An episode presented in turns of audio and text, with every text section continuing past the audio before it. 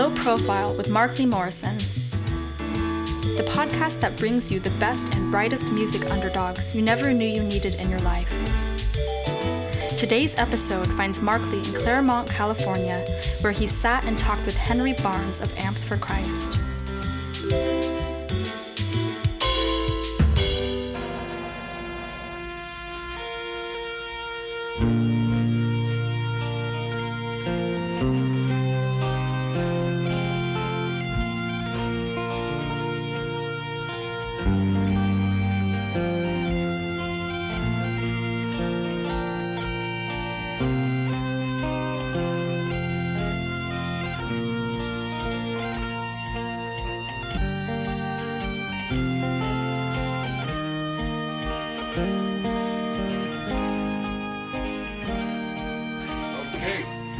You on location at the Folk Music Center in Claremont, California. This is Low Profile with Mark Lee, yours truly, and I am joined today by a musician named Henry Barnes of the project Amps for Christ. And uh, I've been listening to Amps for Christ for a little over a couple of decades, I guess, and uh, I'm honored to be in your presence. Henry, welcome. Or I guess Yes. Yeah, well, h- hi, hello. This is where I work, so I'm welcoming welcoming you too. yeah. Uh, welcome to the Folk Music Center, everybody. Uh, this is we're in one of the uh, teaching rooms, uh, which we made a couple of little ones in the back. This building was built in the 20s, early 20s. Might have even been like around. I've, I've seen a picture of the bank down the street in 1913 and there was a little spot where this building is. So it's really, really old bricks we're talking to here. And uh, uh, I started working here back in 2002, and it's been a really great. Uh, hate to use the term "great run," a ride, but uh, it's been fun. It's been a lot of fun, and. Uh, in 2004, I was working here and I made an, a record. I finished a record called The People at Large, and I sent it up to Olympia because I'd been going up to Olympia with Man is the Bastard for years. And uh, after Man is the Bastard, I started doing Amps for Christ, and because I've been writing that on all my amps, you know, in Man is the Bastard, you can see there's pictures of the old days where you can see for Christ on the amps. I'd already started it, and I was thinking of a name. At first, it was going to be. There was a wheat mold uh, in the Midwest, and I was working at the Some Crust Bakery, which I think me and Mark are going to go down and visit in a minute, Sounds fun. uh, where Eric Wood worked and I worked, and a bunch of musicians worked there over the years. Now, Eric Wood is he was your counterpart in Man is the Bastard. And Bastard Noise, yeah, we started that together. Okay. He was uh, in Pillsbury Hardcore and Neanderthal too, and so he's he's kind of a badass. And uh, he worked. At, I got him a job. He he worked there after I did, and I trained him. And the day that he was hired, he walked towards the back door. I looked out the window. I saw the new guy, which I had just met. Well, I knew him from like around town. I'd see him at coffee bars and stuff. And he had in his paw test pressings for fighting music, Neanderthal fighting music. He had the test pressings for that in his hand as he walked towards the back door for me to train him to bake all the baked goods. And so that's how we kind of started out. And then, then they were looking for a guitar player, and they had two members, and just the, him and the drummer Joel Connell. And uh, I was, he liked noise. Even then, I was kind of noisy and he liked it, so I was hired. and we were, we were called Charred Remains at first because we hadn't thought of a name, and then it was like, oh, okay. And we would stay up late baking baked goods for the populace of Claremont and thinking of like how man was treating the earth and the environmental issues were really big on my thing back then. I mean, I was like Chicken Little. You know, the sky is falling. And I was Oh, like sure. one of those people. And so that's how man is the bastard came about as man against nature. It was that's what it means. That's the the intent of the name was about man versus nature. Anyway, those were the days. And so you branded all your amps, amps for Christ. Is that like I'm just picturing that's like your uh, sort of like a brand name for your equipment that you made. It was, yeah. Yeah. Okay. And then And it was just because I don't like the uh, right wing Christianity is not my book at all. I like the the the idea of Christ's love over Christ being hateful in any way, uh huh. and I find the right wing hateful. Yeah. It's uh, So that's not my trip at all. But I do respect the name of Christ, and I am a Christian, and that's what it's about. It's not a joke, but I don't want to be. I found the most Christ-like people that I met in the hardcore scene were devil worshippers, people who looked black and evil, tattoos everywhere, you know, ripped up skin, mean looking people and with bloody album covers, etc. Mm-hmm. I found them to be the nicest people I'd ever met. right. You're not gonna you're not gonna walk around like that and being judgmental I guess. was it, it was kind of an eye opener, yeah. yeah. But uh, that's where the name. And at the time, there was Iconochrist, and there was all kinds of references in the hardcore scene to Christ in names, and lots of them were jokes, Sure. and some of them weren't jokes. Yeah, I wasn't sure what to think when I first uh, discovered your music, the, the Amps for Christ music. Um, having grown up in an evangelical household myself. Wow, Um, you know what I'm talking about then? Yeah, I, I know exactly what you're talking about. Um, yeah. but I was just, um, I, I was really intrigued by uh, sort of the variety of uh, just the different sounds you pulled into. Um, that the first album I heard was called The Beggar's Garden,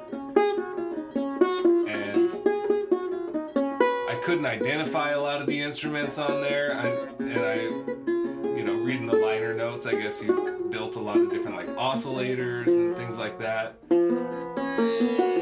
One thing we were listening to uh, some of your records on the way down here uh, to California in the van, and uh, I remarked to my wife about how you could make any instrument sound like bagpipes. Yeah, well, that goes way back to when I was in high school.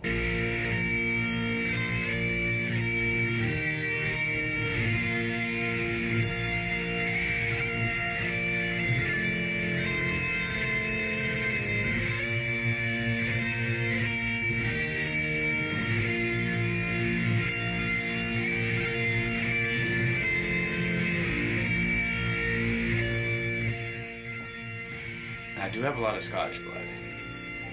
And I'll never forget out in front of my dad's house on the sidewalk, my old grandpa Barnes, who's very Scotch, as he calls it. Uh, I had sent him some like distorted guitars where I was trying to sound like bagpipes when I was 15. And he said, Why do you want to make your guitar sound like bagpipes? And I was like, I didn't know what to tell him, you know. This, and I've never changed. I mean, I'm still into that whole deal. Closest thing I ever got to bagpipes, actual sounding like bagpipes without actually blowing on one, was the Hammond chord organ S6 from the 50s, tube organ. And man, I ran that thing backwards through some oscillators, and I had these backwards paths where it was doing. Uh, it's called uh, feedback tone control and feedback dynamics. In other words, what was happening was it was, you know, on a real bagpipe, how the high frequencies get attenuated. So it goes. mmm The high ones are softer. And I got this preamp to do that perfectly with this old tube organ. And I got them tuned up well enough where it would do it. And it's a monophonic, which means it only plays the highest note you're hitting. And you can hold other notes and let go. And it increases the math of the keyboard because then with one finger you can play two notes on and off. You let go and it's another note. You push down, it's one note. So with each finger you're playing two notes instead of one, like a regular keyboard. So it makes it more like a wind instrument. And man, I got it to sound like bagpipes. I actually fooled people. They thought it was bagpipes, you know. On the beginning of the, uh, uh, it's on the beginning of the uh, Plains of Alluvial cassette that was just a couple years ago re-released on vinyl by Waterwing Records in Portland. My old friend uh, Alex Yusimoff, uh, who did a seven which seven inch split with Amps for Christ back in the day called, uh, and his thing was called Yellow Pods back then with a J. And so we did this split back then, and we've been friends ever since. Or before that, we were friends because he went when he was a kid. He used to watch Man as a Bastard in Orange County, and he was into electronics. And I had these preamps and oscillators, uh, you know, blasting with hardcore. That was Yeah. my thing. I was kind of too lazy to play guitar, so no, I wasn't too lazy, but I, just, I was into these. I had discovered uh, oscillators just by accident because I was in this band called The Doll in the '80s, Okay.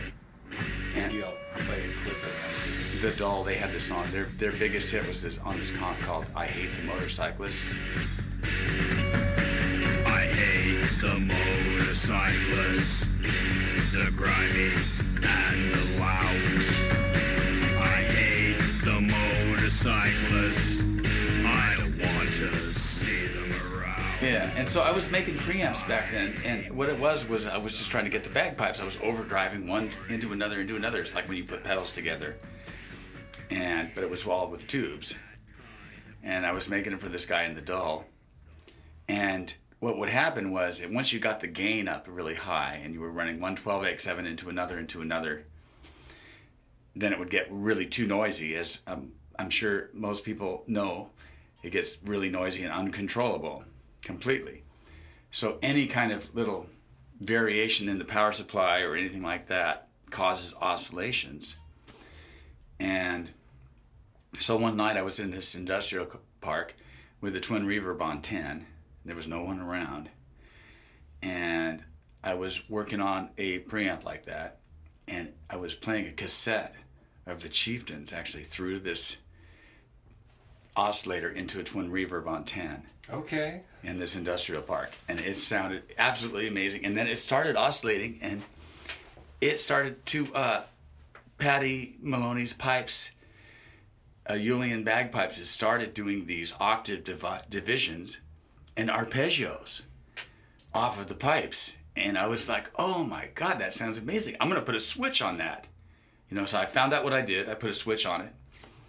And that's how I discovered, oh, you run the output back into the input electronically. Not like with a mic in front of a speaker, but you do it electronically mm-hmm. in different phasings with different highs and low cuts. And you end up with an oscillator, a synthesizer, because it's synthesizing a sound at that point. Then it go, can go by itself. So it's like, you can make a tone all by itself. And I, that's when I discovered it. It was right before I joined Man's the Bastards, right before I met Wood. This was like weeks before that and so I was kind of excited about it. Then I get in this band, and then a year into this band, I, I realized I could use this stuff with the guitar because then you can trigger it. See, if you get the oscillation going, and you hit it with enough gain, then you can make the guitar be the trigger, and then you can get it to oscillate and do things off the the note you hit. You know, you can hit it with this note, and you pump it through a bunch of gain, and it goes into something that's going wing, and then this one that hits it divides it up, and then it divides into like several different octaves, and or maybe some very odd, uh, self-discriminating arpeggios. So anyway, then you can trigger it with a note. You trigger that whole thing with a note, and then it, then you can actually play guitar through it or something, and then then it becomes another thing on its own. And I realized about a year into Man as a Bastard that I could use that with the band. And I was using the, oscillators for overdrives anyway, because they can be used just as an overdrive Sure. if they're not switched to feeding back and stuff. And then it then we had some pretty amazing era, you know, in the like 93, 92 with where I was doing like full oscillations with a hardcore with a hardcore prog band. You know, like they were very progressive at that point. The drummer was practicing Tony Williams jazz licks all the time, and it was like we were progressive, hardcore. And but I would be running instead of playing guitar. A lot of times I'd be running oscillators. You know, you know, like along with the progressive, like ten minute song with very syndicated, syncopated, slow, written out, methodical parts. I would be doing this like improvised thing over the top of all electronics.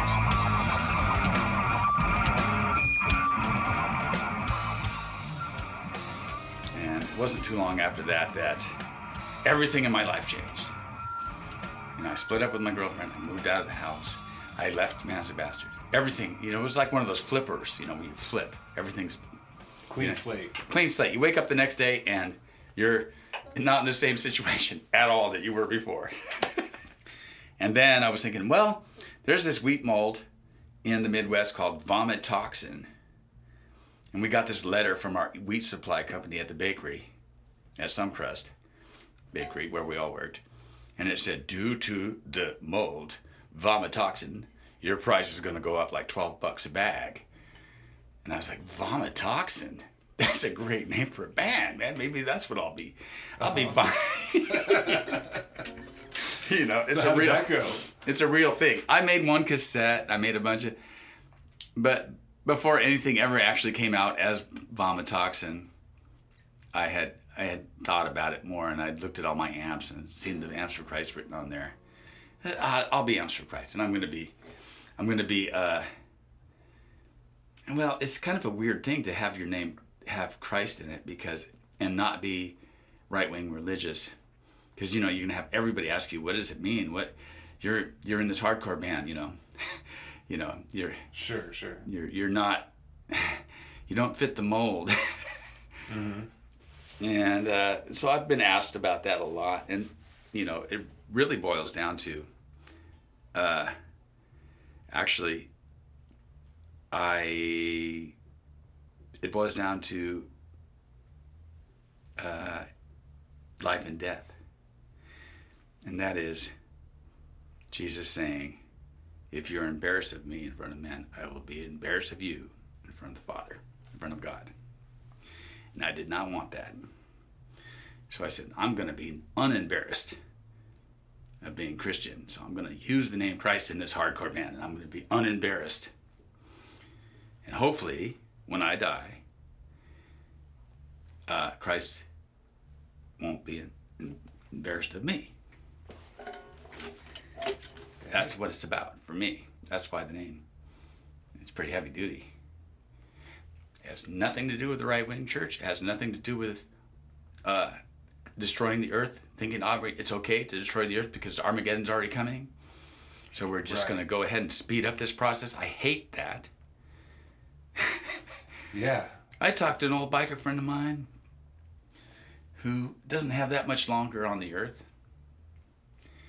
He said he thought that Armageddon was a personal thing for everybody. Everybody has their own Armageddon. This is a guy that's dying. That's pretty heavy. I was like, okay, whatever you say, Bo. I guess everybody does have their own Armageddon when you get to be uh, to the point where you're bedridden and you know you're going out, which is his case. Yeah. Okay. He's like, okay, well, the way I look at it, everybody's got their own personal Armageddon. That's what it means. It doesn't mean it's okay. I mean, as far as Revelation, because I was asking him about Revelations, because a friend of mine was saying that he thought that Revelations negates the Bible, negates all the good stuff that Christ did. Christ's own acts on earth when he was here, according to what is said, is that it was about love and forgiveness. And then you get to Revelation and it's about the sword and killing everybody who doesn't believe you. And so he's like, okay, well, that kind of negates that. It's like, is that stuck in later by some other philosopher, philosophy people, you know, people that believe in a completely different hateful philosophy, put Revelations in at the end? That's his opinion, okay? This is a friend of mine's opinion. Mm-hmm. And so he got me thinking about it. So that's why I asked Bo about it. I said, well, hey, the old biker dude. I said, he's got an old Harley trike in storage he likes. I said, well, what do you think about Revelations? You know? He said, well, you know, Armageddon, I think that's a personal thing. I think everybody has their own personal Armageddon. okay. Thank you, Bo. anyway, You know, you can interpret that that text a lot of different ways. yeah. So, I'm going to have to read it again. exactly. Well, at the beginning, it sounds like the you know it sounds like the angel doses John the divine at first. He's on the island of Patmos. He's writing Revelations. The angel comes to him and gives him a wafer, so that he can see these things. He takes the wafer, mm-hmm. eats the wafer, and then he's then he trips out. It's almost like he's getting dosed. I mean, there's a, if you read it carefully, it's at the very beginning of Revelation. It looks like he's getting dosed by the angel with a wafer. That always kind of like tripped me out a little bit. Like, okay, is John the Divine getting dosed here? Lay down, my dear sister. Don't you lay and take your rest. Won't you lay your head down upon your Savior's breast? So I have a lot of weird inventions. Yeah, I have some amps that I build and guitars that I build and sitars. I build sitars. This is a banjo that has a buzzing bridge on it. You notice it sounds kind of sitar-ish. Sure does. That's because it has what's called a Jawari bridge. In Indian, they call that Jawari when the string What's is. that made of? It's just maple Okay. with a bone top, and like if you see sitars, there's always that white square. Sure. That's There's what one co- right there. There's a sitar Yeah, and see that away from me. See that white square thing? Yeah. That's the Jawari bridge. So that's what causes the zing. It's like buzzing. It's like a buzzing on itself.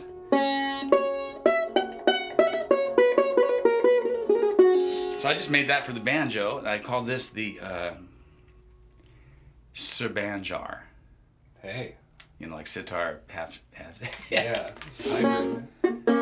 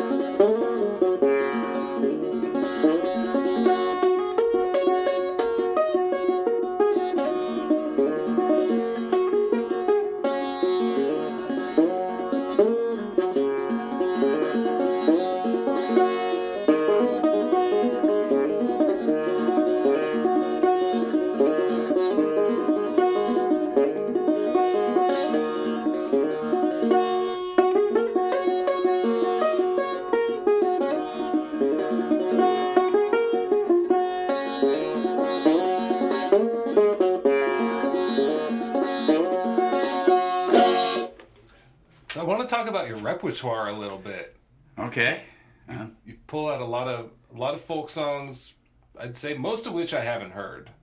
Um, I was reading the liner notes for your album Circuits, and uh, talked about wanting to find a, a female singer to sing the parts that your mother sang, yeah. like to you as lullabies.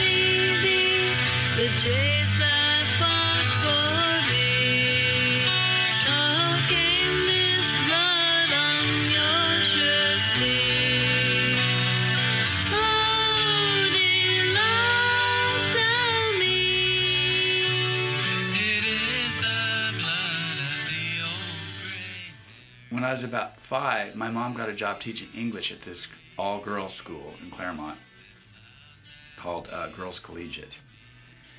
And she was teaching English there. And she decided that she would bring me and my brother down and have us sing ballads for the, her students.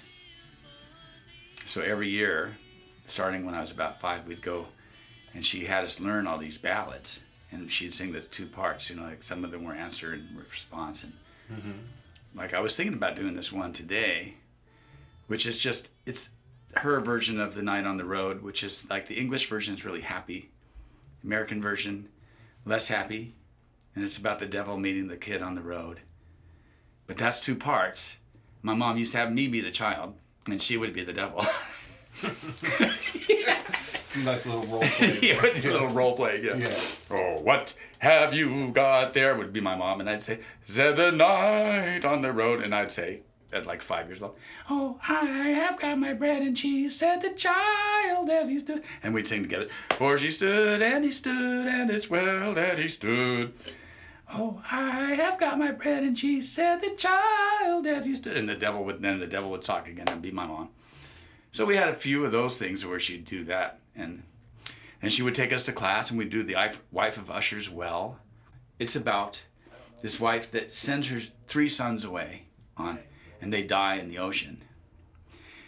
And, and then then she says that she wishes the floods would never stop or the storms would never stop until she sees her sons again. So they come as ghosts and they stay the night with her. That's that one's heavy. Whew. Yeah. Away they go. Yeah. Bars. Let's see. It's a minor one. That that one's a little.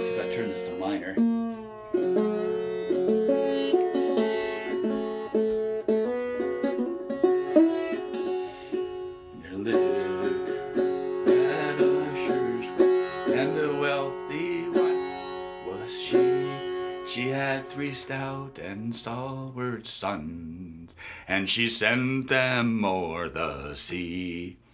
They'd not been gone a week from her, a week but barely three, when word came to that stalwart wife that her sons she'd never see.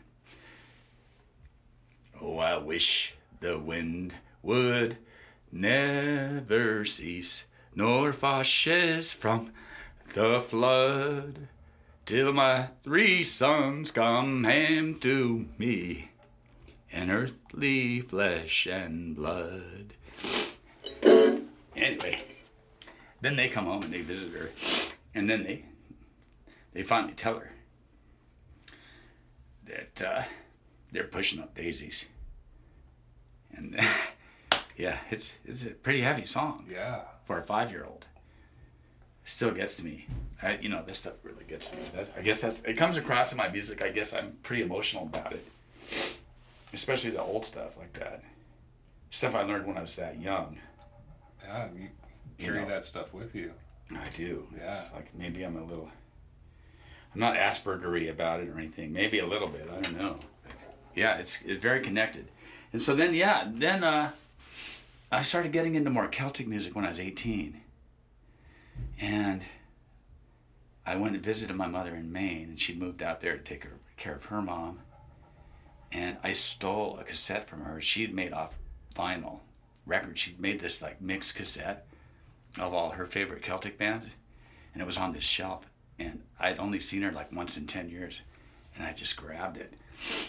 And I, got back to California and I started playing all the songs on it and stuff. And it was like, there was all this. I mean, she was into all the, like the Planxty and the Bothy band and like all the early, and the De Dannan and the set early 70s Celtic bands from Ireland and Scotland and England, like the Steeleye Span. And they were kind of like that kind of stuff was on this cassette. And so there's her favorites, and then some more traditional stuff like Jean Redpath and stuff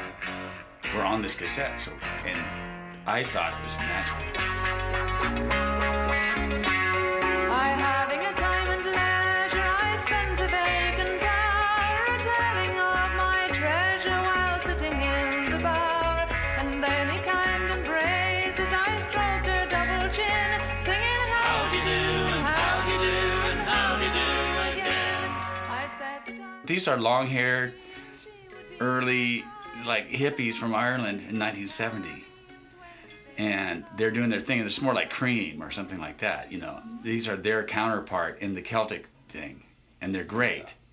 It's, it's some of the greatest musicians ever there.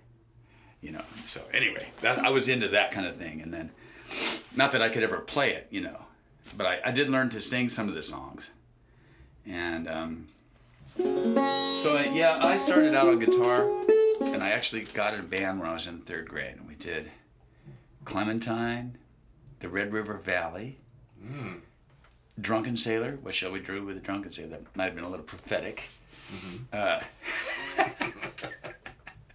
we so we had some songs like that. I remember one of the guys' names was was Robert Flagg.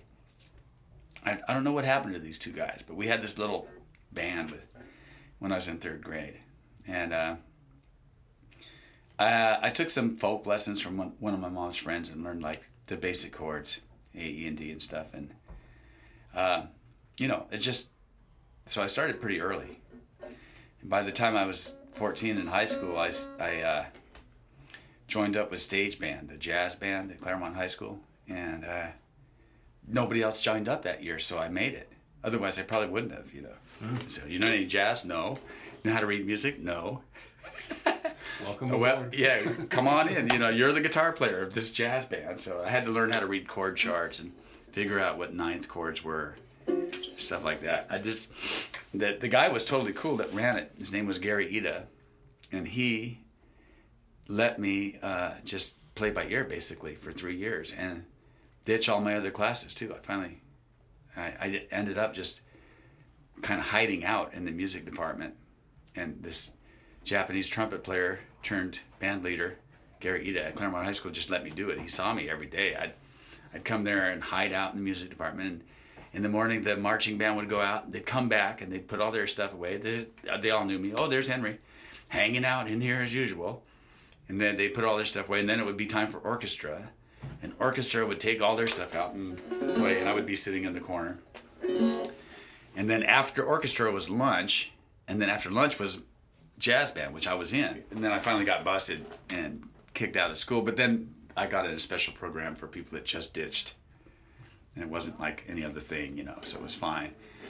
Ended up being able to take, keep staying a stage band, mm-hmm. but get all my courses covered, you know, my math and English and PE and all that covered in this like special thing called interdisciplinary. And it was totally great. I mean, PE was playing volleyball and riding bicycles around, and uh, or going hiking, something like that. That was PE, and uh, we got to teach our own classes. So me and my friend Pepper, that was also in stage band, we taught a class on guitar. We brought in Hendrix and Robert Johnson records and played them for the rest of the class on this little turntable. So I mean, it turned out really good, but it was kind of hellish at the time that my dad found out I'd been ditching every class except for music and I was faking PE. Know, I'd, I'd stand behind somebody who was suited up in the morning before I went to the music room. And when the coach called my name, Henry Barnes, I'd, I'd stand behind this other guy that was suited up and I'd go, here. and then I'd take off and go. I got away with that for like six months. I mean, I like most of the year I got away, and then he busted me at the end of the year. So it was kind of traumatic. My dad's like, "Why did you ditch this class? And why did you ditch this class?" And I was like, ah, "I don't know. You know, like the teacher didn't like me. How about that?" In my algebra class, the teacher did not like me. Put me in the back of the class. So I just, when I found out I wasn't getting busted for not going, I just didn't go. What do you do? You know, Yeah. I don't advise that. Yeah. Live and learn. Yeah.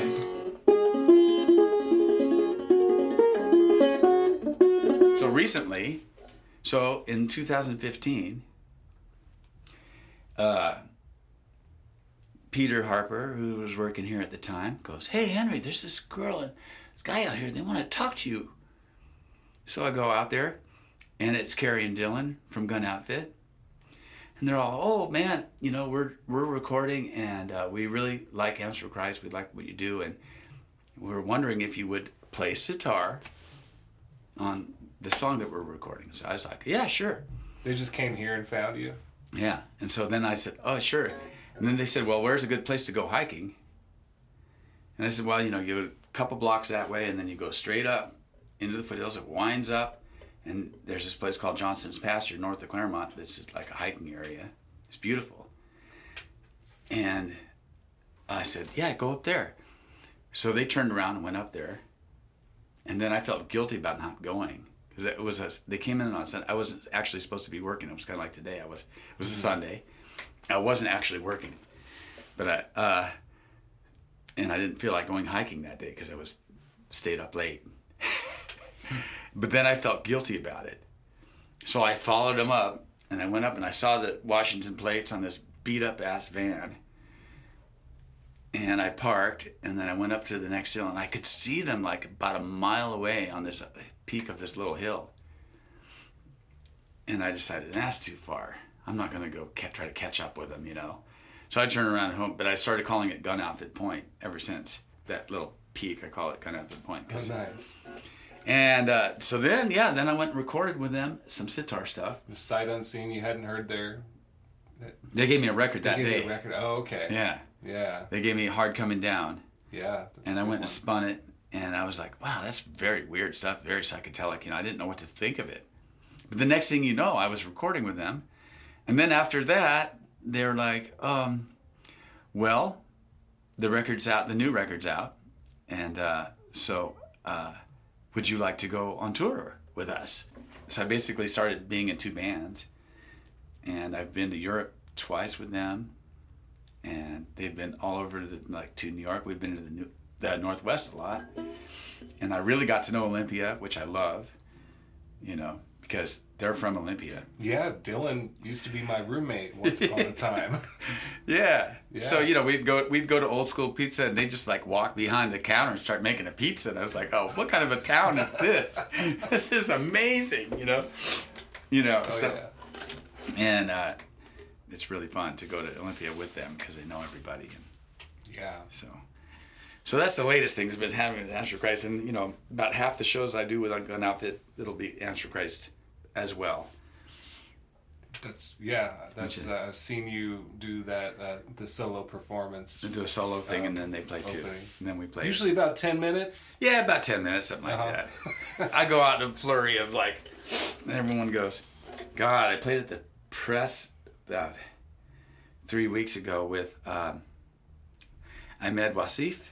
Mm-hmm. from the folk implosion guy and um, with Guy Blakeslee from the entrance band.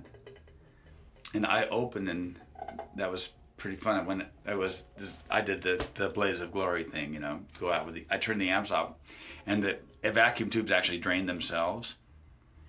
So it goes it they do their own patterns where i stand and point at the amp or like and I go, hey, okay. Behold. Behold, the amp is going to do its own thing.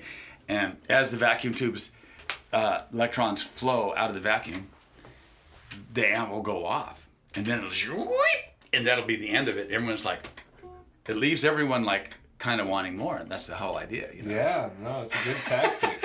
but then you go on to you know continue to do your shit that you do as a member of Gun Outfit. Right, You right. know, and Play slide and stuff. it really um no, it really adds a lot of flavor to uh to their sound that they've already you know they've been building for a while They, yeah, well, well, the thing about Dylan is, you know, his songs are deep. it's true He's he, he kind of empathizes a lot with people. Like he wrote a song about um, about the fires, for instance, when we were driving up to play with Woods, and we were driving up north, and uh, Big Sur was on fire. You know, from the whole Monterey Bay area was just covered in smoke, and went all the way up to the five. I mean, it looked hellish. And so Dylan wrote a song about that, you know, and it's a beautiful song, and you could tell he was empathizing with the people that lived there. I want to live in a different way. I want to die in a different way. It was about, it was about those fires. I wanna live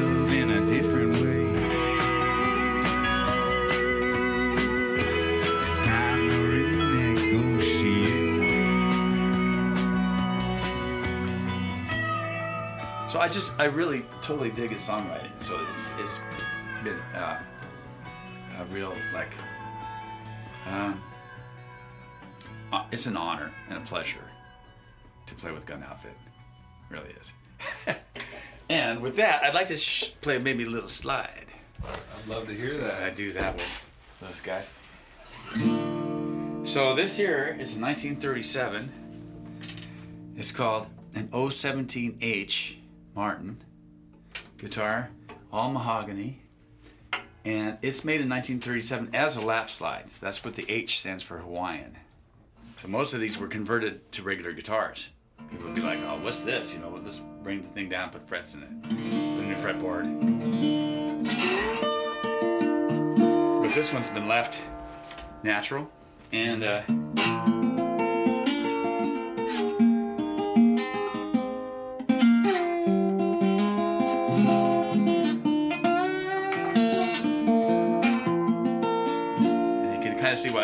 like it. Oh, yeah. I've been joking about about maybe Ellen giving it to me for Christmas, but you know, it'd be quite a bonus, wouldn't it? At uh, it's thirty five hundred. Oh, yeah. It's 0017H. It's nineteen thirty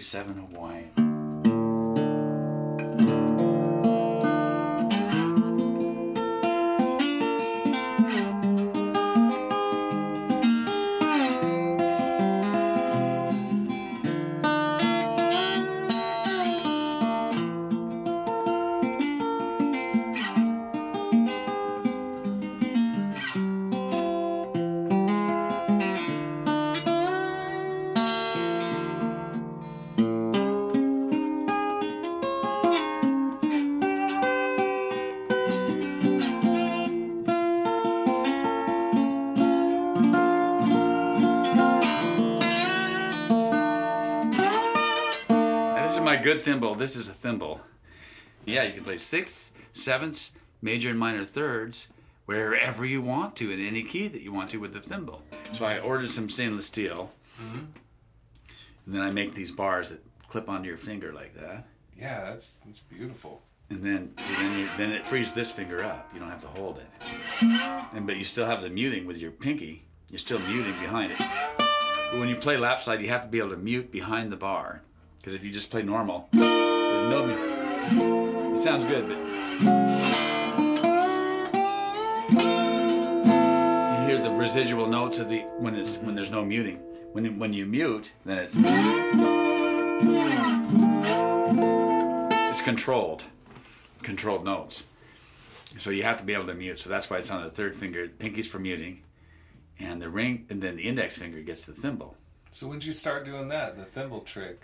Man, it just developed over time. It was Yeah. like, at first, I decided I was just using bars, and I was holding them with my thumb like this, with no. But I would run into the shoulder of the slide.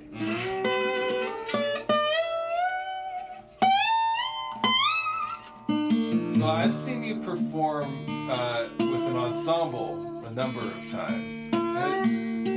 Probably about the time when For Christ first got onto Kill Rock Stars. 2005, 2004. Yeah, I think the That's when first I I saw was uh, it was you and uh, there was a lady playing a zither. And That's singing. Tara. That was Tara.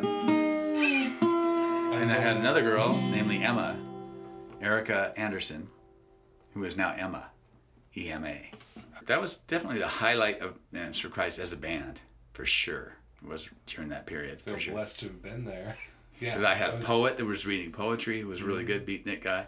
was, I had what five or six people on had stage? five or six people in the Yeah. band. Yeah, I had Yeah. Joel Connell playing from Mana's Bastard playing tablas, and I had uh, Kenyon playing bass. I mean, I had like really great musicians on bass, tabla, and then I had Emma playing guitar, me playing guitar, and I had Tara playing.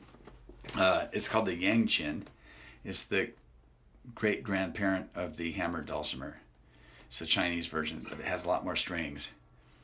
That was pretty much the highlight for me of Amps for Christ. We, you know, that that summer we with that same band we played with uh, Ian MacKaye at in El, in Pomona at the Glass House. He was doing this thing that next door to the Glass House. There was this smaller place that he played at, and uh, so that's when that all started, man. You know, it's, God, I mean, I've had a lot of opportunities, but I've never signed a dang contract of any kind with anybody. You know, in 2004, I finished this, the the uh, People at Large CD, and I sent it to to Slim Moon, and he wrote me back. It was back in the old days of just mail, and said that he was interested in putting it out. And then I got email around then. I think I got some email, and he called me up on the phone and said, "So uh, this is Slim Moon. Who's your publicist?" And I was like, I didn't even know what a publicist was. I was like, "Publicist? Oh." He goes, "We'll assign one for you." Okay. and he said, uh, "Well, who's your mastering guy?" And at the time, I knew this guy that knew people at Capitol. He said, "Well, tell them you know me, and uh, you know you'll get you will get a really good deal at Capitol." So I called the Capitol Records, asked for the guy. The guy's like, "Oh, who's this?" "Oh, I'm friends with this friend of yours." Goes, "Oh, okay. Well, two thousand dollars then for you, you know, to master one CD." And I was like, "I'll do it myself." I gave myself some German name. If you look at who mastered people at large, it was me, and I gave myself a German name because I I went to Borders Books and read all these mastering books. There you go. They had the it was called the Handbook of Ma- for Mastering Engineers, put out by Mix Magazine. Had all these interviews, and I just read the whole book. I'd sit on the couches at Borders, reading this whole mastering book. So I just tried, you know, I mastered that one myself and gave myself, and they all had German names and stuff. A lot of these high-end Yeah. mastering engineers had German names. So I said, you know, I'll just give myself a German name. But I told Slim, I forget what it was, it was like Duschenhauser or something. I forget, but. Is he privy to this, or is he gonna? No, he doesn't know about that. I never told him. I made up a German name. Wow. And what about so? And then after uh, the people at large, AFC did. We did the every- ashes. No, after that we did every 11 seconds.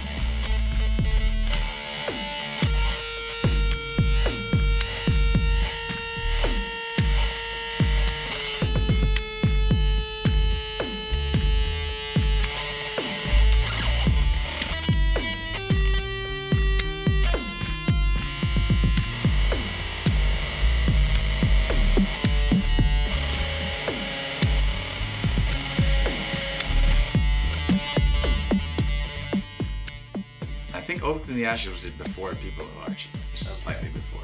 That was with Shrimper, who I was, did my last record with. And he's across the street right now. That's Dennis from uh, Shrimper Records. And, you know, he is the number two man other than the owner of Rhino Records. And he's been there since the uh, 80s. And he was putting out, you know, he put out the Mountain Goats, put out Buckethead. He put out AFC's first release, cassette release, The Plains of Louisville he was releasing cassettes. Uh, It all started really with Shrimper, and then and it still is with Shrimper. You know, I mean, I I went to Slim and did those two records, and then after that, I did probably just a bunch of splits and stuff with people, and you know, I haven't really done that many full lengths.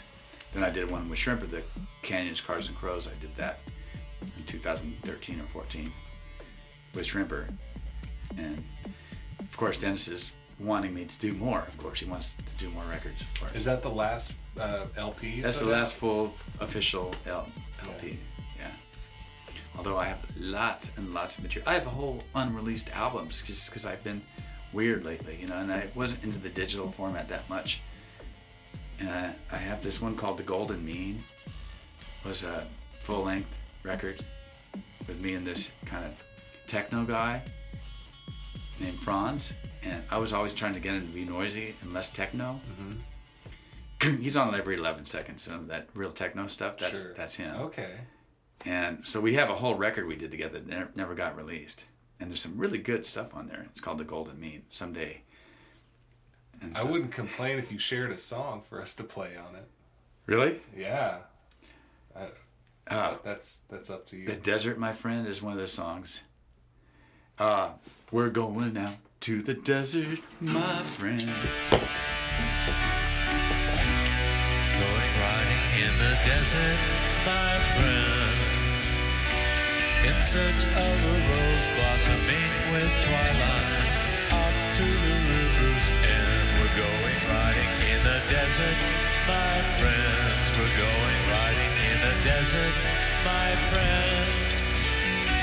In search of a rose blossoming with twilight.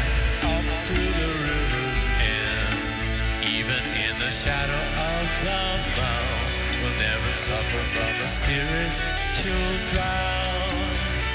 I can see the oasis filled with a gracious drop of the water of life.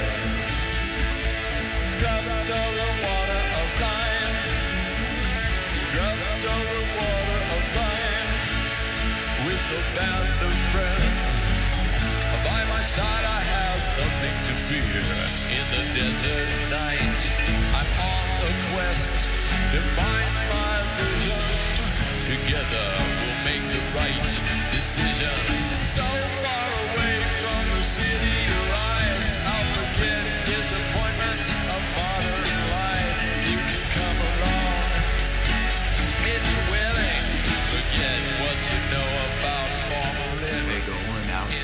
The desert. desert, my friend. Anyway, it goes like that. It's a really good song. It's a, uh, so, well, uh, you gonna be in Claremont for a few days, or Oh, I reckon maybe like another hour or two. okay? Well, we're yeah. I, Hey, let's go to Some Crust. yeah, let's do it. All right. Check it out.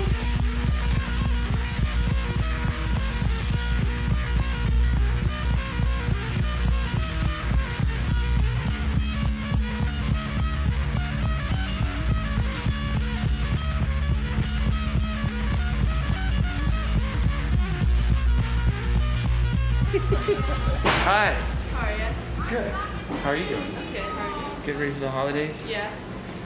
Uh, want a coffee? Wow, that sounds great. Two small coffees. Okay. What kind did you want to do? Uh, let's go for the. Uh, I'll have the sucker punch. What would you like? Um, yeah, I'll I'll have the same. Uh, I'll take cream. Yeah. I'll take cream too. Did Jack work today?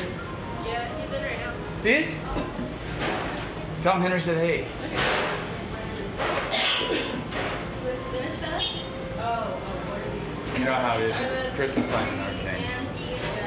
I worked here for eight years. Really? Yeah. Um, yes, back in the day. All punk rockers, musicians, artists. You know, I know. I know what goes on behind the scenes around here.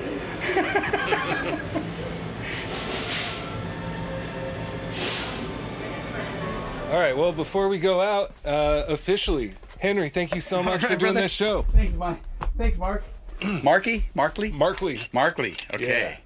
Thank you, Markley. I'm, I'm really happy to do it, and we'll do it again. Yeah, we'll see you in the future. I'll see you. I'll see you in freaking Olympia. I want to go back up there so bad.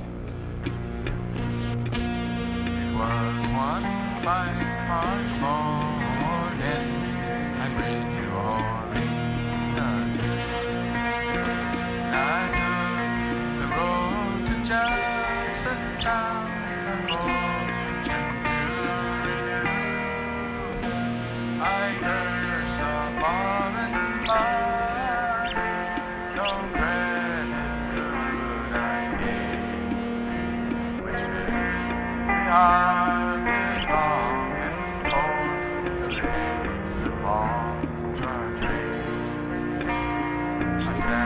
on board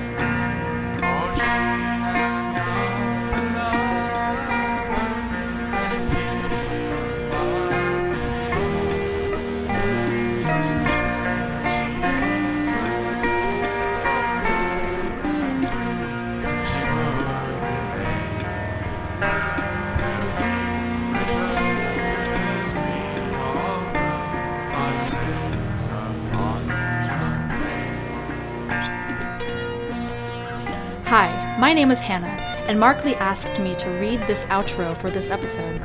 If you are enjoying Low Profile and would like to help support the show, you can visit lowprofilepodcast.com and click on the Patreon link. Any donation of any size will help with the out of pocket costs that a project like this is subject to. Also, be sure to subscribe and give it a five star rating and review. Thanks for listening and have a blessed day.